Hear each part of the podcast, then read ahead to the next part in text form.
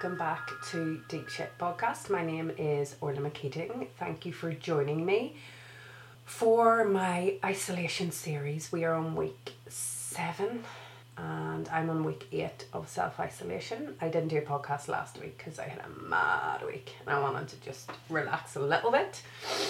But here we are, we're back again, and today I wanted to talk about boundaries the last few months there were a couple of things that happened to me with regard to my own boundaries. I questioned myself, my values, what I was prepared to put up with, and it put me in quite an awkward position with someone who I care about a lot, someone who's a good friend.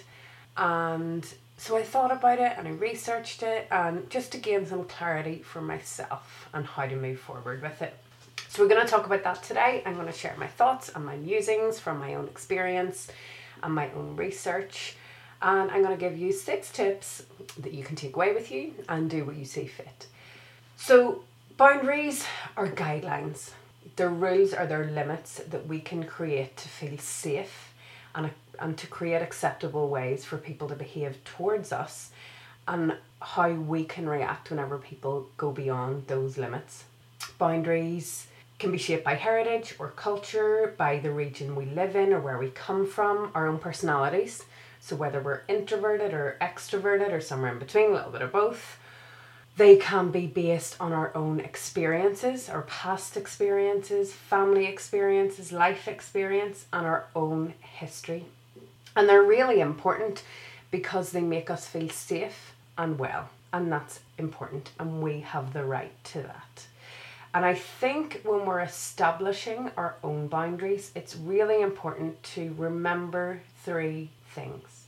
And those three things are our rights, our gut, and our values.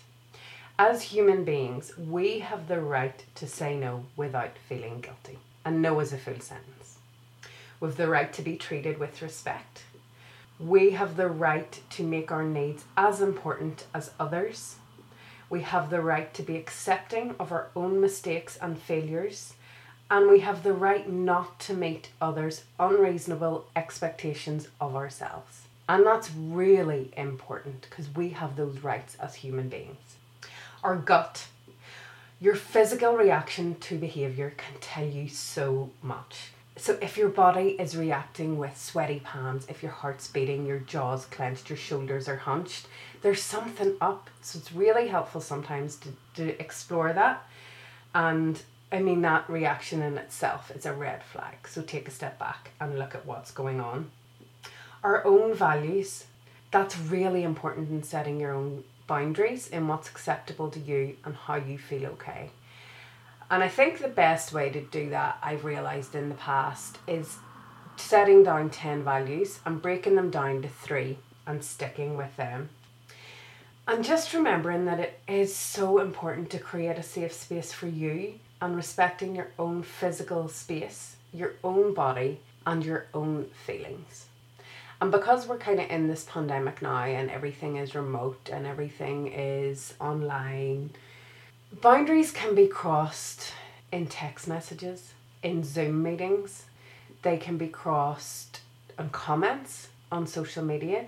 So it's really important to, I suppose for me, it's working out a way that serves me to be able to deal with them and to tell people what's acceptable and isn't acceptable. And I use kind words because I find when I don't, I'm winding myself up more than anyone else. And ultimately, people are going to respect you more, and you'll respect yourself, and you'll feel a little bit better.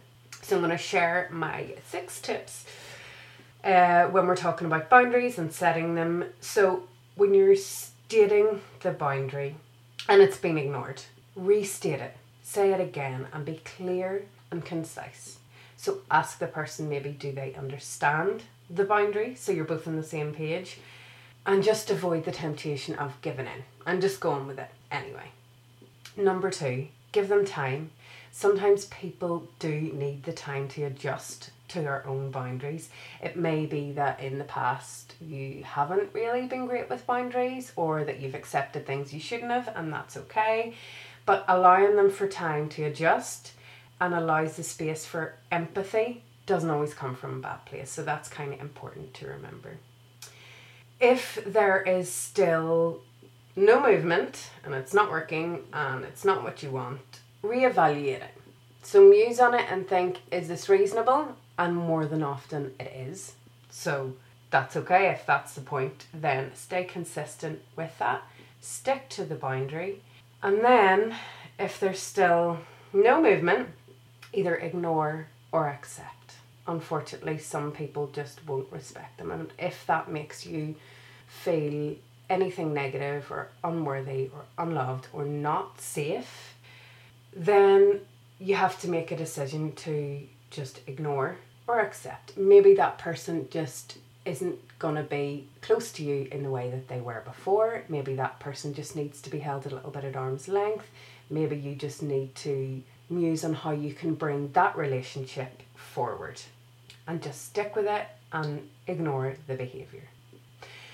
Number five, learn to say no. I talked about this a little bit earlier. Be assertive. No is a full sentence, but if you want to explain further, what you can do is use firm language. I feel something when something because something. What I need is something. So, for example, if you have been asked to go out and you're not in a good place mentally, um, and you just don't want to go, you could say, I feel anxious when I'm in crowds at the minute because I feel triggered, and what I need is to be in my own. This may work better than saying no, but you don't always have to explain yourself, and no is a complete sentence. And number six, which I think is really important because I'm not an expert, is get professional support. So if you're really struggling with this or with other issues, or there's a trauma or anxiety or deeper mental health issues, reach out to a medical professional.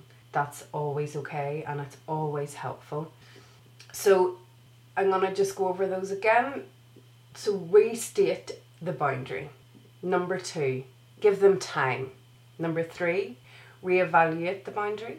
Number four, ignore or accept. Number five, learn to say no. And number six, get support.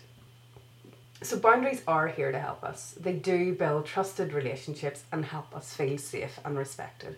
And most people do respect the boundaries. But if someone is constantly pushing or violating your boundaries, just listen to your gut.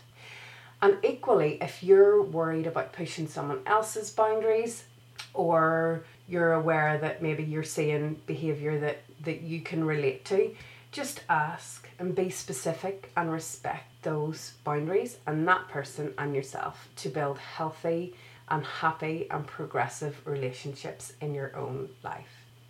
I hope that's helpful. Um, I think it's really nice to share views on these and healthy to have the boundaries, so stick with them. And thank you so much for listening today and sending you lots of love and strength. Please reach out. My name is Orla McKeating.